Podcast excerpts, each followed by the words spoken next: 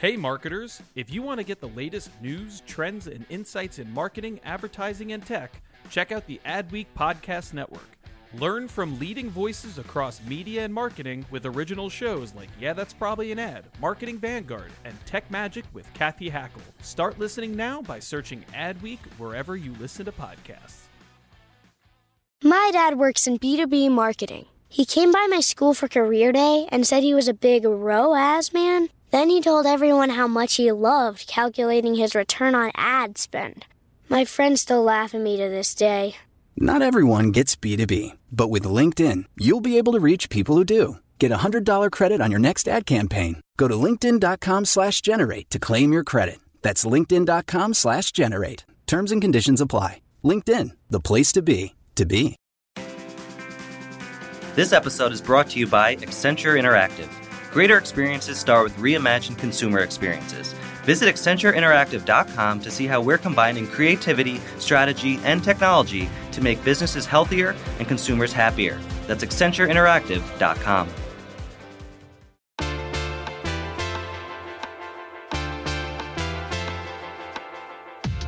Hi, everyone. You're listening to Yeah, That's Probably an Ad.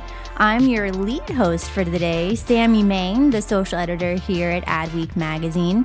Joining me as co host today is our lovely producer and digital projects editor, Anya Fernando. Oh my God. Thank you for having me. How's it going today? Good. This is like a different experience. I'm mm-hmm. usually just like hovering awkwardly in the back, sort of like making sure we can hear you guys. Mm-hmm. Now I'm actually part of it. You always document with a very good boomerang, which we'll need to mm-hmm. do later today. Oh my God. Yes, we have to do one. Of course. Well, thank you so much for joining me, Anya. Of course. Uh, also joining us today are two guests in our stewed. Uh, joining us for yet another amazing TV profile is Jason Lynch, our senior editor in the TV department. How's it going, Jason? Hello, Sammy. How are you? I'm good. How do you feel after you know an intense upfront? Um, I have hit the zombie portion of, of upfronts where you, and I think I'm probably going on about 10 hours sleep total for this week. And all of the shows, thinking back of all, you know, blending together. And um, I'm just looking forward to sleeping this weekend. Amazing, Yeah. aren't we all? That's very yeah. relatable. And thank you so much for all the work because upfronts, it's like working parties. Oh my God, it is. it week. That's too much. Uh, our other guest this week is none other than frequent behind the scenes, you know, voice leveler, podcast expert, and video producer Joshua Rios. Hi, Josh. This is my first time on actual mics. I'm gonna. I'm really excited. Yeah, how's it going? I'm glad not to be in the shadows for once. You know, Mm-hmm. shadow producing and doing audio stuff. That's like very Lion King one and a half of you, kind of like the other half of the pride. Like now a lot of people remember that movie. I'm gonna put that out there right now. Just me? Hmm, okay. I think it had good songs, but I don't really remember them now. Don't quiz me on it. It was essentially the first movie on a different point of view. Yeah. Like the other the other side of um, I miss that. that's for a different podcast maybe. Okay. Um so uh as usual we're going to be talking about all things marketing and media and you know technology, all that good stuff. So to get us started, let's get started with some news. Uh, now, Josh, I'm really excited to talk to you about one of our first news items. Like we were saying, this week was Upfronts, which is the time for networks to kind of show off some glitz and glam to potential advertisers who might, you know, want to spend money on their pretty, pretty shows. Um, but right at the start of it was kind of some drama. Could you walk us through kind of what happened and the response, and then what happened after the response? So last week was a real bloody week of Great. stuff getting canceled and not canceled. So one of the shows that was put on the altar was uh, on Fox. Was one of my favorite shows of all time. Brooklyn Nine Nine was canceled, and It was tragic. Everyone was so upset. I was real hurt. Like I, I didn't work for a solid hour because I was just like, what? Why did the nice show have to go? Why did the, the Yeah. show that really didn't hurt anybody? Yeah, so for mm-hmm. people who maybe don't watch Brooklyn Nine Nine or were, weren't really aware of what was happening, what's the show about, and why did it kind of create such a splash when it was canceled? Um, Brooklyn Nine Nine is at its core a cop comedy Amazing. with an mm-hmm. ensemble cast with different characters, all zany in their own way. Mm-hmm. But at first, it started off that way. But as the years went on, it became more about a diverse cast of characters that involve different ways of working it out, such as diversity, and also they dealt with a lot of LGBT issues, in which they never made it a oh special episode of Brooklyn Nine Nine. Somebody Right. comes out of the closet. It mm. more became a natural thing across the show, and so as it got on, it got better. They even like got to the point where they discussed like police, like policing in our communities, mm. and so over this groundswell, it was a good show. Yeah. Nothing mm-hmm. too crazy, no, nothing like a real crazy event. But when it got canceled, it sort of became a thing in which your soul got ripped out of you. Oh, and Wow. Okay. It was one of those things like it's comfort food. Right. Mm-hmm. Imagine if your favorite pizza place just closed down and it was the same equivalent of just that being. Oh my God. Since I've lived in New York, my favorite vegetarian place has closed twice because they had two Oh locations in each one. How did that she, feel? She knows. Awful. yeah. They moved to North Carolina. Yeah. Oh no. Anyways. So the internet wasn't a severe uproar, making memes and using quotes from the show to displace their emotions and how everything was going on. Even creators, um, Guillermo del Toro and um, Lin Manuel Miranda, of all people, came out of the woodworks of being like, "I can't believe this is happening." Right. Now, I feel like that happens sometimes when beloved stuff gets shut down. So, what made this different or what ended up happening? They, in the age of the internet, where everyone is angry, everyone was angry at the same thing. So they started calling, they started bringing in uproars, they started making trending stuff worldwide. Everyone was just watch the show, watch the show, watch the show, and a lot of people who haven't heard of the show actually jumped on at that point to see what was mm-hmm. going on, mm-hmm. and they finally discovered the love of just a good, wholesome show with a bunch of zany characters and Terry Crews talking in the third person every so often. um, and that happened for like a day. Mm-hmm.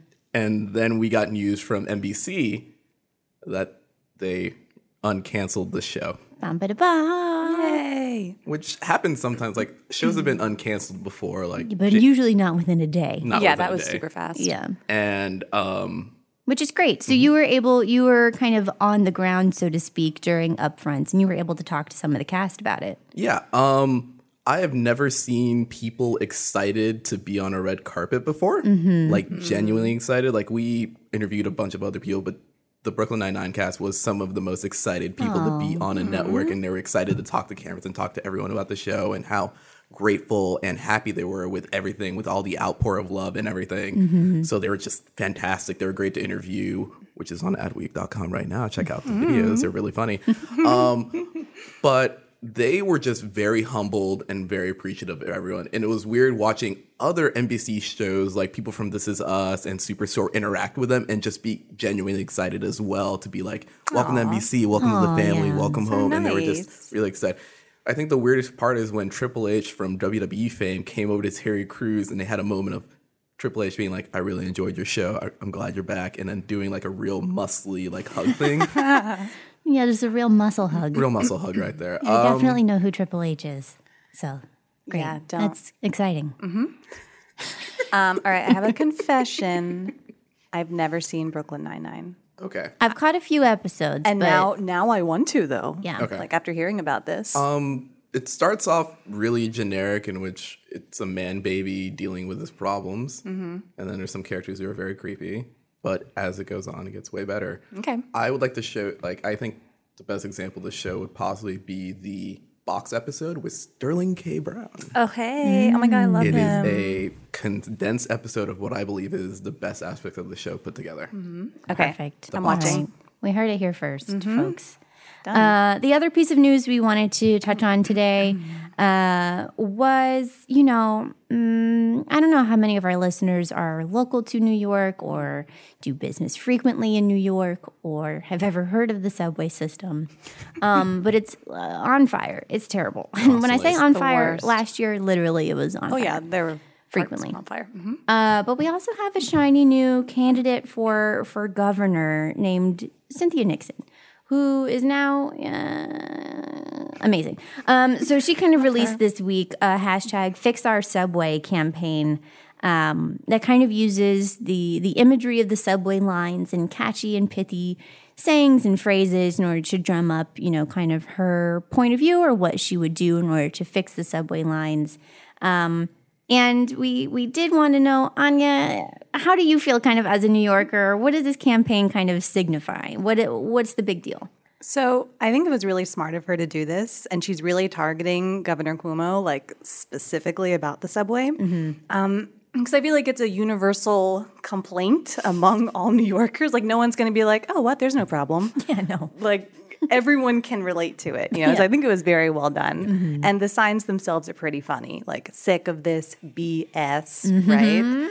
Where are the MFing trains? Like just mm-hmm. like little funny sayings. I think it was pretty smart of her to do. She also went down to one of the busiest subway stops on Thursday mm. to see the L train and how it was doing from 7 to 9 a.m. Oh, and she, there are pictures of her in it, and it is just a swarm of people, 10 deep, trying to get in. And she's like, Well, I don't really have anything else I need to say. Just look at this. It does the work for her, mm-hmm, basically. Yeah. Exactly.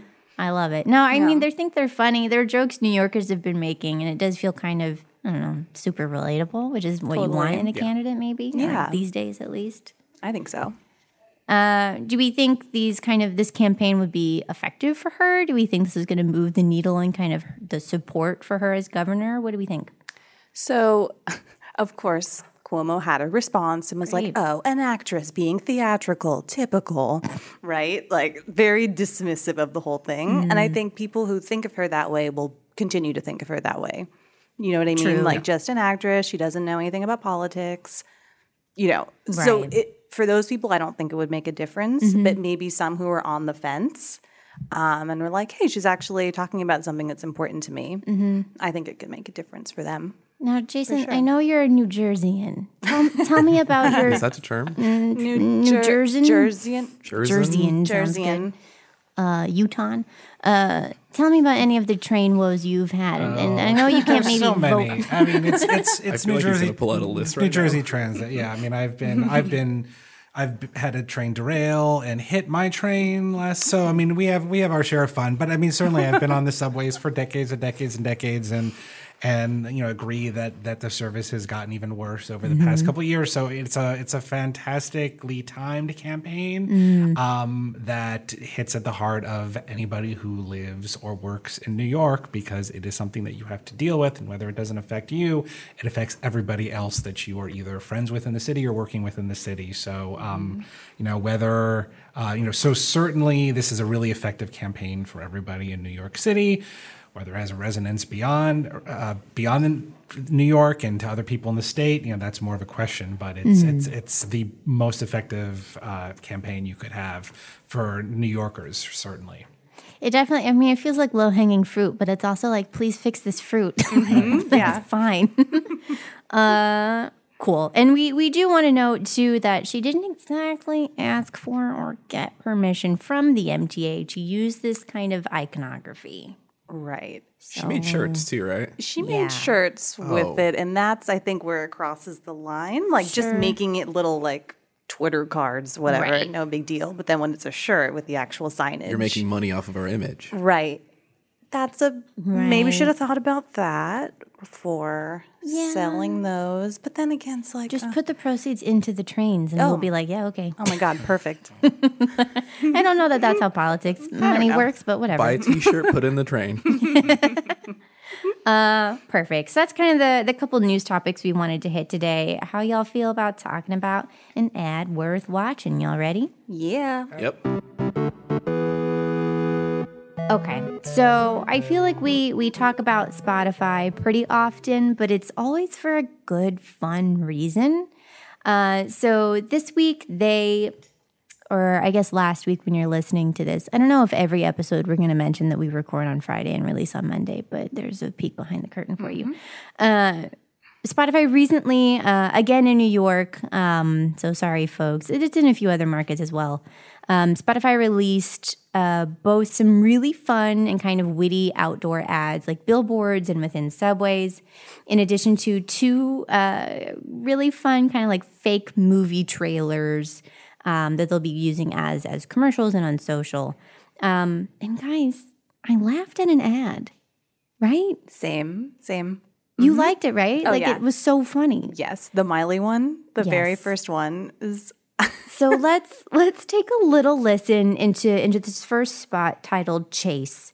um, which is again, it's a parody of a movie trailer. At first, you don't kind of know that it's a parody yet until they they kind of hit the really funny joke a couple of times, and then it's just like a really fun minute of ad. So let's listen to that real quick.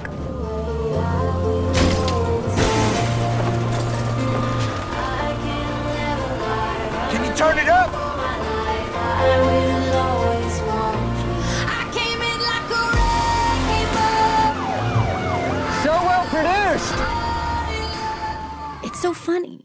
Like I don't know It the is. last It's- time I laughed it- in an ad it's like really this. solid. What did It's you guys really think? good. I I was really into the visuals of like, oh, they're doing some Narcos thing. Net, this is a Netflix ad, and mm-hmm. then the Miley Cyrus just kept popping up, and then a man jumping out of his car and asking the classic question, "Can you please turn that up?" Punching into a windshield. and smiling and just like, oh, we're all jamming out to Wrecking Ball, and then the other person comes through and also ask. Turn it up, please. And then they mm-hmm. came in like a wrecking ball. I really love the absurdity of it, you know, because it starts and you're like, oh, wow, there's like a chase going on. And then the guy's face when he hears, when he recognizes the song, is like, mm-hmm. wait a minute, stop everything. Is that Miley?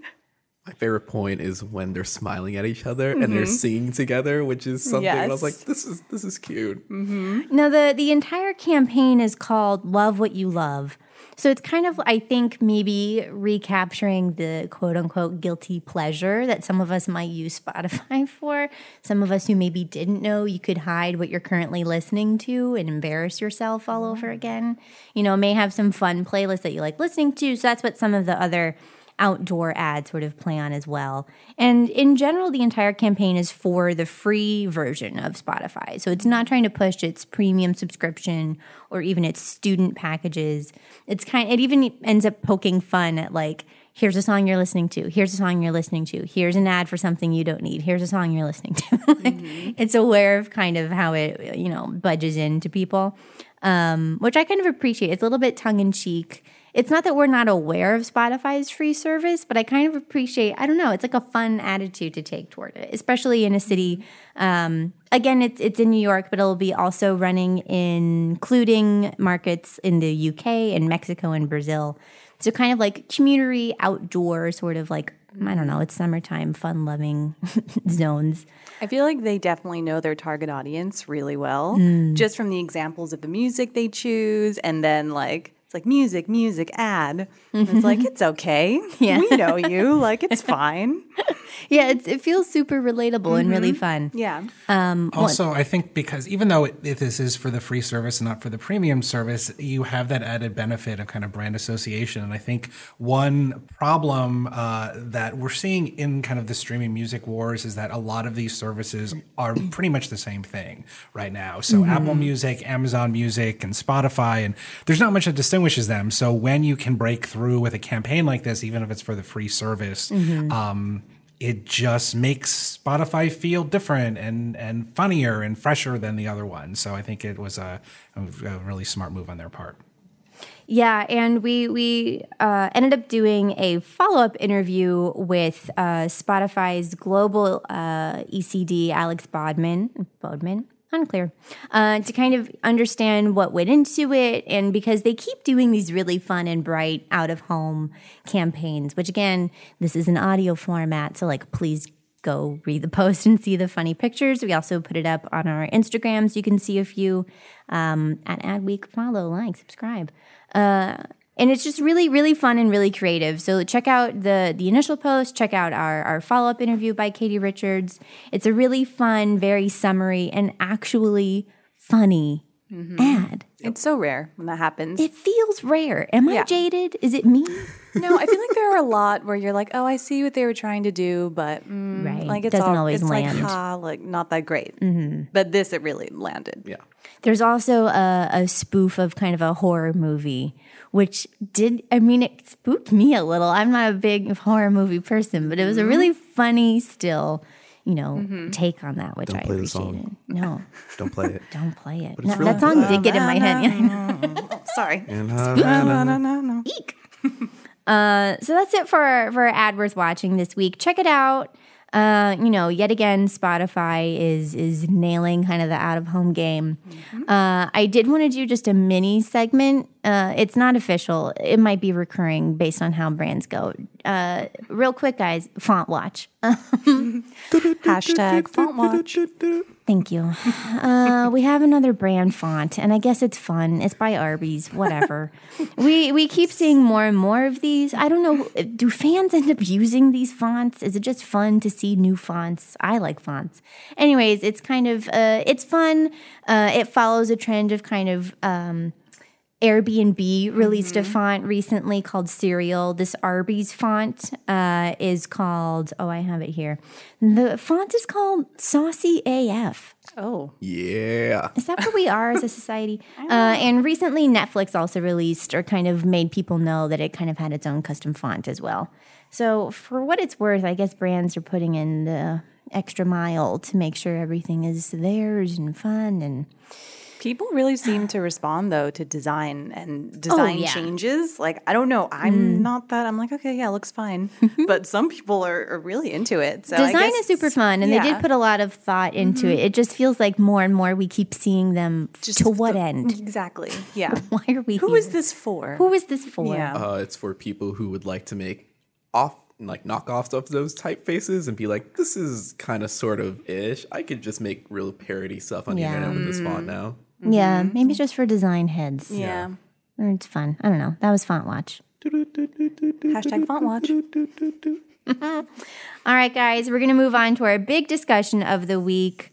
Uh, I'm so excited. We haven't like announced the cover as of recording, so I'm like really stoked to see it uh, and really stoked to read it. So let's get into it. Jason, you're back, and you're gonna talk to us about reboot and revival television again. Are you ready? I am indeed. I feel like would- you're an expert. You we're, we're going to revive our previous conversation about revivals because there's a bunch of new ones to talk about now. oh, that made me so happy. Um, so, like we were saying earlier, you have spent a sleepless week covering upfronts and you know seeing all these stars and all these presentations. Um, what's up?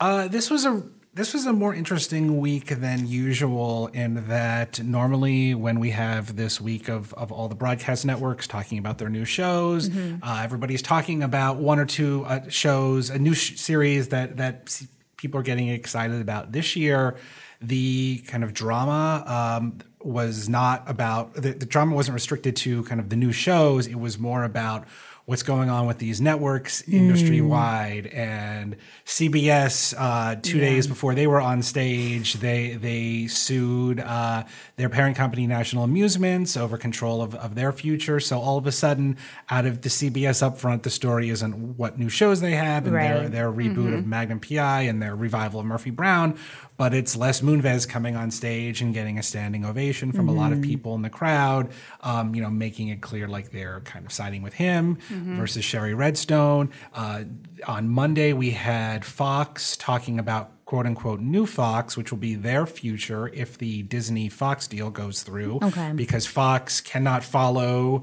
uh, the rest of 20th century, 21st century Fox over to Disney because one company cannot own two broadcast networks. So Fox will, along with Fox Sports, will be kind of marooned on its own. And they were they were basically kind of giving us a, a, a look at what new Fox will look like. Um, but then we're also just wondering what the network will the network even be there at upfronts next year and who will be involved? So so there are you it's it's more industry you know there's so much industry change going on right now. Mm-hmm. And with Mo and then Turner was also was also here this week and you're wondering well is this AT&T deal ever going to go through and what are they going to look like next year so so it was it was an interesting year where where everybody on stage was trying to keep the focus on the new shows but Right. there was just this elephant in the room that sometimes was acknowledged and sometimes wasn't about what is going on, um, you know, kind of in a broader sense. Uh, so after all of that, though, like, did anyone win up fronts? Like, what ended up? What was, what did you take out of uh, it? d- you know, I don't. This was a weird year because I felt like, and a lot of the buyers I've spoken with felt the same way that there uh, there was a very muted response to a lot of the shows, mm. and I actually feel that part of that is peak TV, like we've Yeah. talked Yeah. about before, where. This time of year, there was used to be this excitement about okay, like I really need some new shows to watch, and now we're gonna have twenty of them. Mm-hmm. Yeah. And now everybody's plates are so full that it's like, oh, the last thing I need is 20 new shows on my plate to start to think about. And also, I think because of that, Yeah. and because of what we're seeing from the streaming services about these just groundbreaking shows, that seeing the what the networks have put together, which is a lot of reboots and a lot of revivals and mm-hmm. and a lot of trailers. If you look at them, we all have them online at adweek.com that don't feel too groundbreaking. Again, you know, the the for broadcast audiences, they're trying to get as many people as possible, so they feel like this is their best bet at doing that. But there just there is very little to be excited about um, compared to you know what Netflix has coming up or what Hulu is coming up or what FX, FX is doing. So uh, there was a little less overall excitement on that front. Um, I, I will say you know CBS always knows what they're doing. Their shows are always very on brand, and their new trailers seem to be that way. Another thing I noticed is that there were a lot of networks who have new shows that are trying to be like the new version of This Is Us, which is usually what happens. It's not the year after a show becomes a hit, but it's two years after because of production. because of, Yeah. well, also because of development. You know, all of a sudden you went so so ABC has has their own version of it called A Million Little Things. NBC Oh, and no. NBC has a mid-season show that's basically This Is Us in an apartment building called The oh. Village. So Okay, um, I'll watch that one. No, no. so you know, as as as one buyer explained it, explained it to me, I think the idea is just like to try to make people cry as much as possible. That was the, Oh, the yeah. Well, idea. that's So- yeah. I mean, we can all blame Parenthood for scheduling Oh. our weekly cry sessions. right, right. Uh, but you know, especially when then This Is Us is able to do that and Yeah. become you Oh, know yeah. on, on on such a huge huge Yeah. level, everybody is trying to get a piece of that. So so we certainly see that. So I, it, it was interesting this you know, in, in talking to buyers. The feeling was there weren't any shows that really just blew everybody out of the water.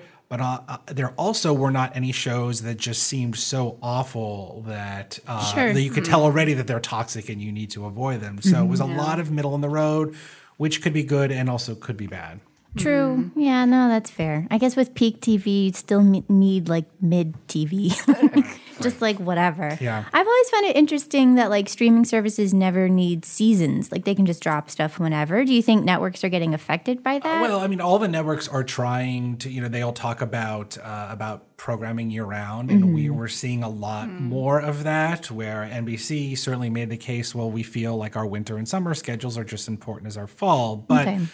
Most of the TV industry, the advertising part of the TV industry, still revolves around this September to May season, and, mm-hmm. and mm-hmm. until that changes, there's still going to be that that focus there. So, um, Sure. um, and I don't see I don't see any change happening at least for a couple more years. So, I mm-hmm. mean, it, it is as much as the industry is changing, a lot of things still stay stay the same, and Upfronts Week is one of those things that still stays the same.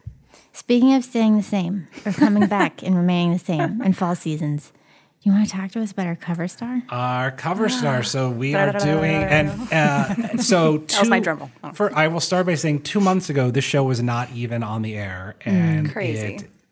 it had a huge debut and has now become the number one show uh, of the season, both in total viewers and in the 18 to 49 demo that advertisers care most about.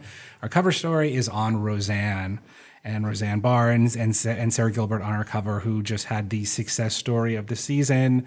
Uh, one year after at last year's upfronts, they were on stage uh, as yeah. the cast, and and it was it was awkward. Buyers didn't know what to expect. They were really it was very actually very off putting, and um, and then there was questions all summer like what's ABC doing? What is this show going to be? And then it comes it comes in and it has the the the it was the most watched comedy I think since fall of 2014 a random episode of The Big Bang Theory and it's it's just uh, the numbers have fallen off a little bit but it's still going to be number one for the season. And when you uh, ABC's uh, ABC's upfront last or this week last week when you hear this is was was just Roseanne Roseanne Roseanne Ben Sherwood who's the head of Disney ABC joked that they were going to do a drinking game um, for you know drink every time Roseanne's mentioned and you would have been wasted by the end, end of the show because she was the big success story and um, and has really changed the uh, the thinking behind uh, we, we we've been having a lot of revivals, but I think that we're going to see even more of that. Um, you know, this idea of of having a show that um, appealed to kind of different parts of the country that maybe don't see themselves on on most of broadcast TV and specifically economically. I mean, you know, we talk about you know ABC's has has always been pretty diverse in their family comedies, but maybe you know uh, Ben Sherman was telling me that economically we need to be diverse as well, and, and this was a show that everybody kind of flocked and watched and talked about, and uh, and kind of kept doing so for the whole season. Now, Anya and Josh, as fellow millennials, Yes. my first question: Did you watch Roseanne when it was first on? Nope. No. Wow. Okay, um, I, I, did. feel like it was before. Uh, when uh, when did it air? I think that in, was I want to say eighty eight. yeah, but I remember was- watching it. I don't mean from the beginning. It was on the air till ninety seven, and then it was in syndication after that. Yeah. Never. Never. Not a part of my family DNA. No. Sorry. Me neither. Now I'm curious as to why. Because I remember watching it. I don't remember like making it appointment television, but I remember watching it with my family when it was on. Do you want to take this? Uh, well, let's just say I was watching The Fresh Prince of Bel Air. I was watching Family Matters. okay, so we have Maybe thing. this is a diversity This thing. is the diversity thing. I, Non-white households were Yeah. perhaps not watching Roseanne. Sure. like, I'm not saying all, but Right. but like, from this no, I was just curious. yeah. So it's sort of just like one of those things. Like a lot of people grow up on different shows. Like Yeah.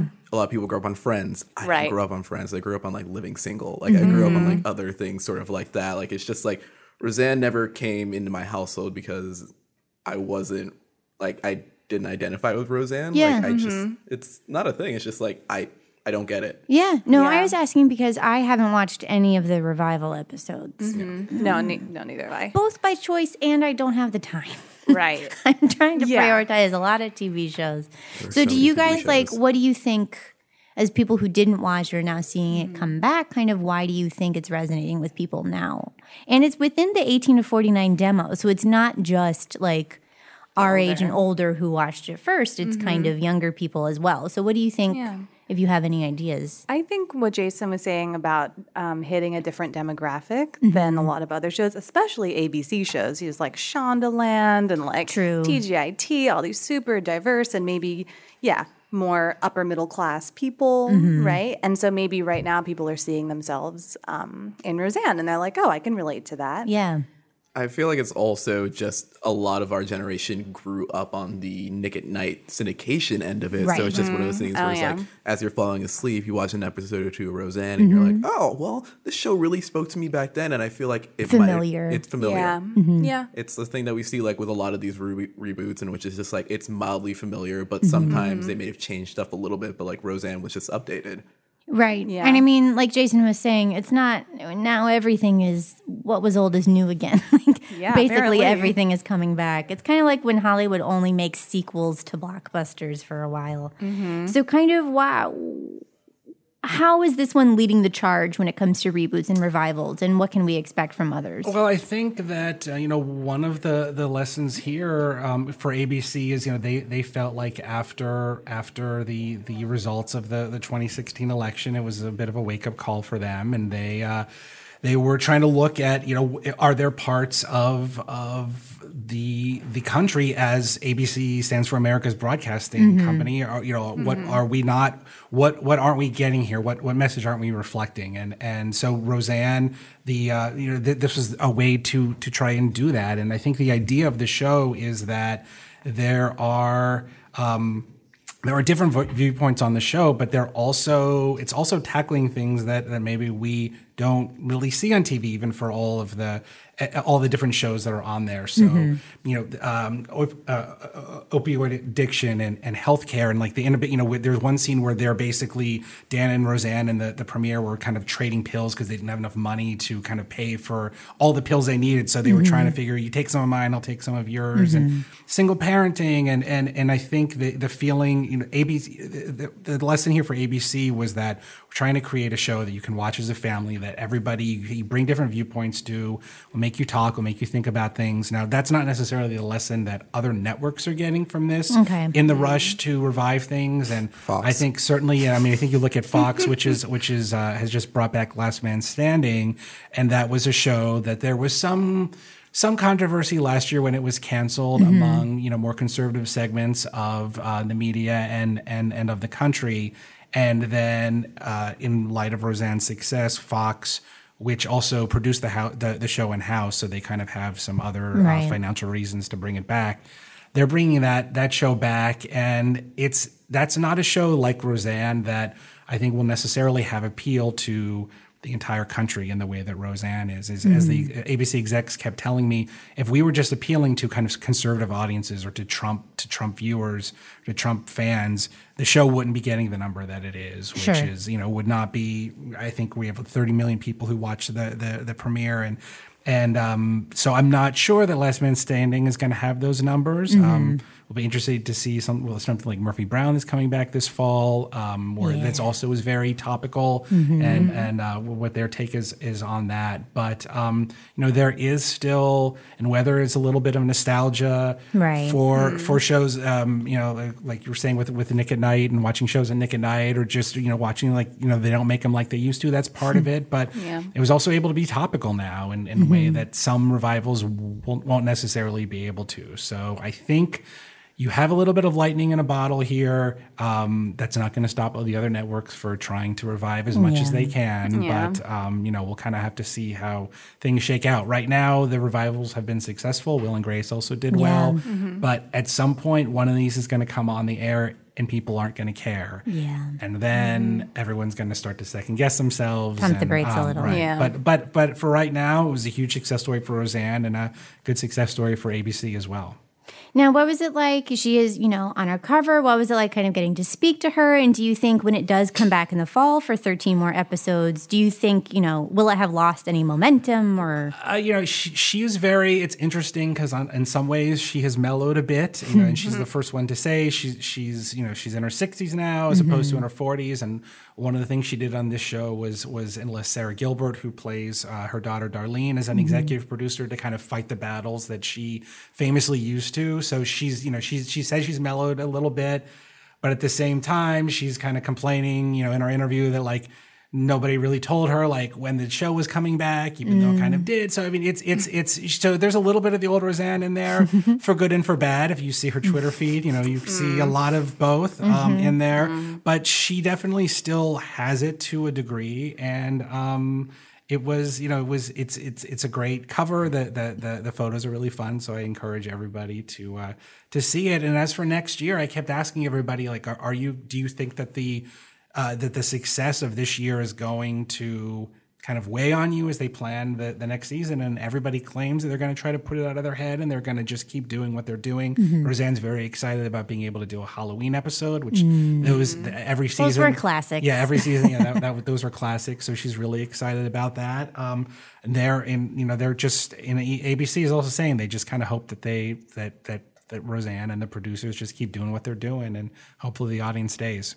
Yeah. Well, I mean, for all the revival fatigue, more to come. I feel like we just keep hearing announcements and not all of them and, have come out. Yeah, yet. and there's a. co- I mean, and also one one surprise for me during this upfront week was that uh, Mad About You, which Sony TV, who has made that show, Mm-hmm. they closed deals with Helen Hunt and Paul Reiser two months ago, and then yeah. they've been shopping it around, and nobody has bit yet. Really? But you figure feel like it's going to happen. They, Yeah. they Oh, the deals are made, and especially in this, this revival mania, people are going to want to. Somebody's going to going to take a chance on it. Apparently, not a broadcaster, but Mm-hmm. um, but it's still you know yeah, there's still more to come. And again, sh- this only came on the air two months ago when almost every network's development cycle had been done. The pilots Mm-hmm. had been ordered, so. There's a lot of scrambling now. So just because there weren't more things announced during this week's upfront doesn't mean they're not going to be coming in like the next year or so. Great. All right. Well, I mean, I don't think we've convinced these two to check it out. I mm, still probably may not click play on it. No, I have a Not- pile of other shows to watch. I Not know. gonna happen. There's a lot, you That's guys. Not my style. There's a lot but, happening. You know, Uh, regardless, thank you so much, Jason, for joining us, for keeping us up to speed with what TV we may or may not be watching. There's lots of it, and we appreciate you at least tuning in to most of it. We appreciate you and what you do. Please enjoy a weekend of sleep. Yes. And do what you can. Don't get on any New York trains. yeah. Uh, well, thank you again, Anya, for co hosting this week's episode. of course, it was so fun. Yeah, how'd it go? I think it went pretty well. I mean, I think this uh, ladies duo is pretty perfect. Pretty I don't much a power couple. I, I would say so. Yeah. 10 out of 10 would do again. Oh, Really? Thank you, Josh. oh, there you go. Amazing. And thank you uh, to all of you guys for listening. Our theme music is by Home. This episode was produced by Anya Fernando and edited by Lane McGibney. Please take a moment to leave a review on Apple Podcasts, Google Play, or Stitcher. Does anyone use Stitcher? Let us know. Stitcher. Uh, and let us know any other thoughts you have uh, by emailing us at podcast at adweek.com. We like reading your notes, and maybe one day we'll read it on the show. I don't have access to that email, so it may not be me who sees it first. Uh, thanks again for listening. I'm Sammy Main, and we'll see you next week.